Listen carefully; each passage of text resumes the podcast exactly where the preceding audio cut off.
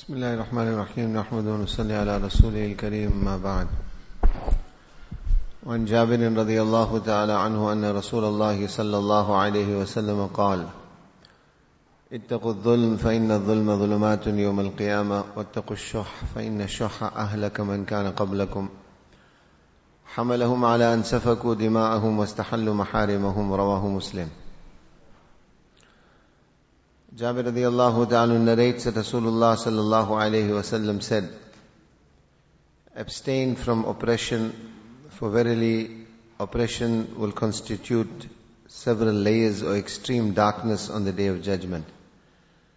And likewise, the second part of the hadith, Rasulullah sallallahu alayhi wasallam said, وَاتَّقُوا الشُّحْ Abstain from greed. As we mentioned, shuh is a higher level of miserliness. The actual prohibition which Imam Nawawi rahimahullah is discussing in this chapter is the prohibition from miserliness in every form. And ulama kiram have mentioned that shuh is miserliness coupled with greed. So Rasulullah said, abstain from that.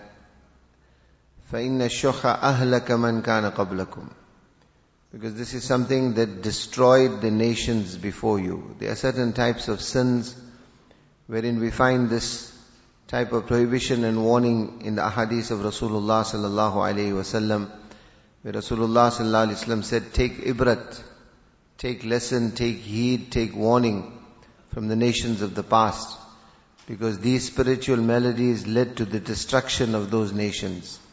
One such spiritual malady is excessive greed, as we said, coupled with miserliness. This is something that destroyed the nations of the past. حملهم على أن سفكوا دماءهم واستحلوا محارمهم. It caused them or it prompted them to shed the blood of others.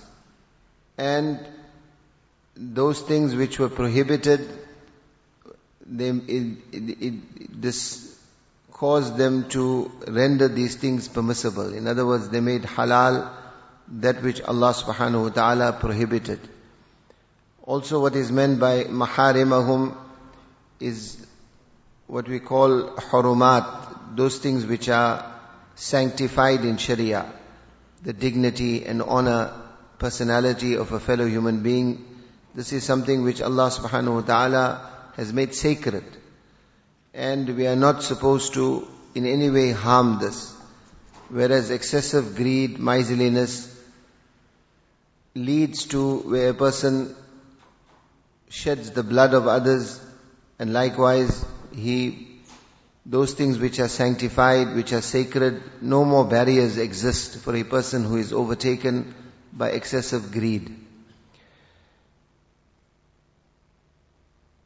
Sufficient as we discussed quite a few ahadith of Rasulullah sallallahu alaihi wasallam pertinent to this and a little bit of extra time was spent discussing this topic because as we mentioned previously we find the nature of man is such that we tend to lean towards miserliness and generosity, the ability to spend that which Allah subhanahu wa ta'ala has given you.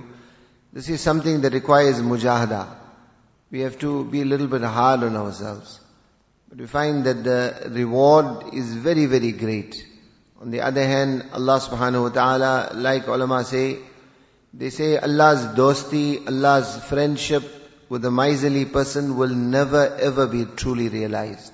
Despite his ibadat, despite the excessive worship that he may make of Allah subhanahu wa ta'ala, to gain the true closeness of Allah subhanahu wa ta'ala, we have to break down the barriers of miserliness that are there in our nature. Inherently they are there.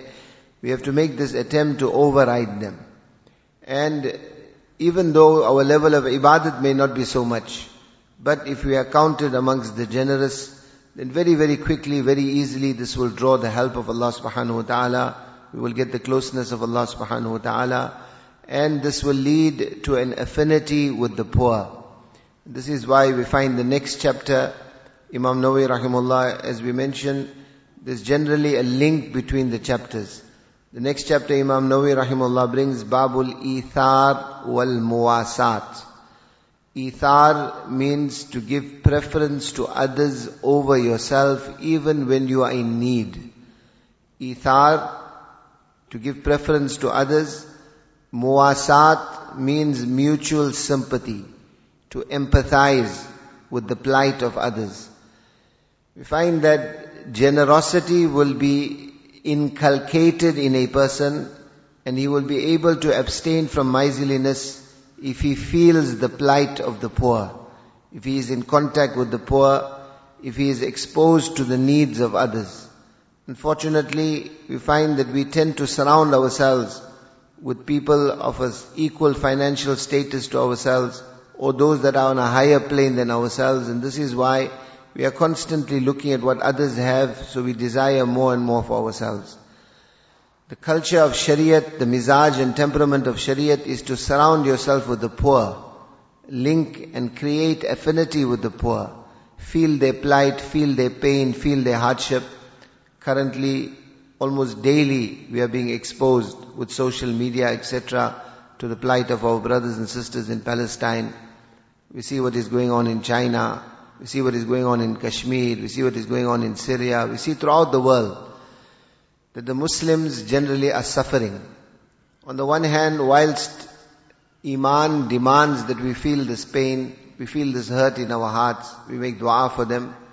But it should not just be that. We should be digging deep into our pockets. And whatever little we can, depending on our financial status and situation, we should freely spend upon those that are in need. One is to make dua for their plight, the other is to spend upon those that are in, in need. Obviously, the ideal would be if you could actually assist them, but obviously, circumstances being such, we are not able to assist them, but financially, reliably, if money could be sent to assist the plight of the poor throughout the world, wherever Muslims are suffering. And likewise, even in our own locality, in our own towns, whether it's Muslims, whether it's non-Muslims. We find with this pandemic that has occurred, this has created a very real need amongst the poor. So dig deep in our pockets. This is the mizaj and temperament of Shariat. A Muslim does not have an ostrich mentality. A Muslim doesn't put his head in the ground and pretend like he doesn't know what's going on around him. And what is even worse is when Muslims become extravagant on their weddings, become extravagant in their lifestyle, become extravagant in their dressing, etc and openly show their opulence. When on our doorstep people are in poverty, people are in hunger, people are in strife, people are in difficulty. Allah subhanahu wa ta'ala greatly dislikes this. Allah ta'ala dislikes miserliness in any form. The highest jannat, the highest jannat, ulama say is jannatul firdaus. And Rasulullah sallallahu alaihi wasallam encouraged us, when you make dua for jannat, he said, Salullah al-firdaus. Don't just ask Allah for Jannat. Don't just ask Allah for Jannat. Ask Allah for Firdaus. Ask Allah for the highest Jannat. This is that Jannat. It's mentioned in riwayat that from the time Allah subhanahu wa ta'ala created it, Allah sealed it off. No one can, no angel of Allah even sees this Jannat. Such a Jannat it is. And every day, in Allah Ta'ala يدخل جنة الفردوس في اليوم خمس مرات. فيقول ازدادي طيبا لأوليائي ازدادي حسنا لأوليائي Allah commands this Jannat five times every day, become more beautiful, become more attractive, become more sanctified, become more opulent. Allah is making this Jannat more beautiful every day five times. Now if we contextualize this, there are different estimates as to how old the universe is. Some scientists say 13.7, 14 billion. There's even one opinion, 23 billion years. If you take the conservative estimate, the universe is 14 billion years. Billion years. According to this hadith, every day for the last 14 billion years, Allah has been commanding this Jannat every day five times to become more beautiful. Palaces are becoming more beautiful. The fruit are becoming more attractive. The streams, the rivers, whether of wine, whether of honey, whether of milk, whether of water, the women of this Jannat, the attractions of this Jannat. Our Iman demands that we accept this, we believe in this. That five times every day it's getting more and more beautiful. And yet, it's mentioned in the riwayat Allah Ta'ala when He created Firdaus, Allah subhanahu wa ta'ala addressed this Jannat and said, وَعِزَّتِي وَجَلَالِي وَعِزَّتِي وَجَلَالِي I take an oath on my dignity and my honor. لَا يُجَاوِزُنِي فِيكِ بَخِيلٍ I will never allow a miserly person to enter you. I will never allow a miserly person to enter Firdaus. If there was no other deterrent, this deterrent should be sufficient. Where Allah subhanahu wa ta'ala has made it haram that a miserly person should enter Firdaus. So with our ibadat, with our effort to get closer to Allah subhanahu wa ta'ala, actively developing this quality of generosity, abstaining from all forms of niggardliness, miserliness, not feeling the plight and the hurt and the sentiment of the poor, only amassing the wealth of this world to take it with us in our qabr, where it's going to be of no benefit with us, not going to come to us with us in our qabr.